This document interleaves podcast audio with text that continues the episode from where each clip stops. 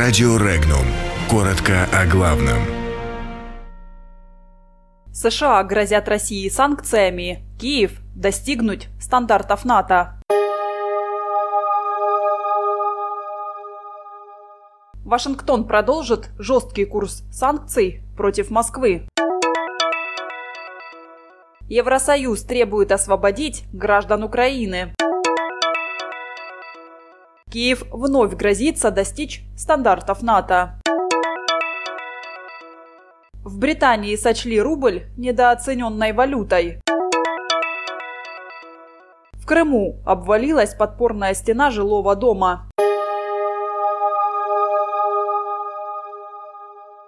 Санкционная политика США в отношении России при нынешнем президенте Дональде Трампе значительно более жесткая, чем при предыдущих администрациях Белого дома. Об этом заявил министр финансов США Стивен Мнучин, пишет газета «Хилл». Он также отметил, что проводимая в отношении Москвы санкционная политика продолжится и дальше.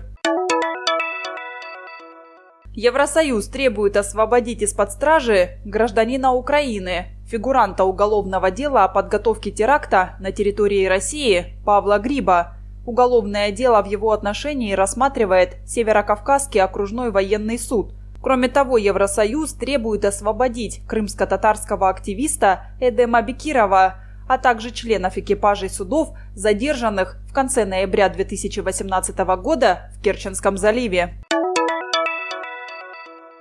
Украинские вооруженные силы в 2020 году будут соответствовать стандартам НАТО, заявил президент Украины Петр Порошенко. Напомним, что нацеленность украинских властей на НАТО до сих пор не привела к включению Украины в альянс. Ранее сообщалось, что пока Киев внедрил лишь 2% стандартов Североатлантического альянса.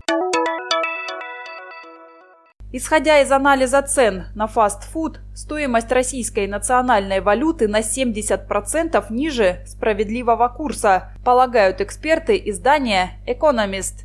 Отмечается, что к такому выводу экономисты пришли, проанализировав так называемый индекс Бигмака, гамбургера сети закусочных Макдональдс, который готовится из одинаковых ингредиентов по всему миру. Эксперты обратили внимание на то, что в России стоимость данного блюда составляет 110 рублей, в то время как Биг Мак в США стоит 373 рубля. Кроме того, к недооцененным валютам были отнесены украинская гривна, турецкая лира и аргентинский песо. Спасатели эвакуировали 8 жителей Ялты из дома, вход в который завалила смытая селевым потоком подпорная стена. Обвал произошел утром 11 января.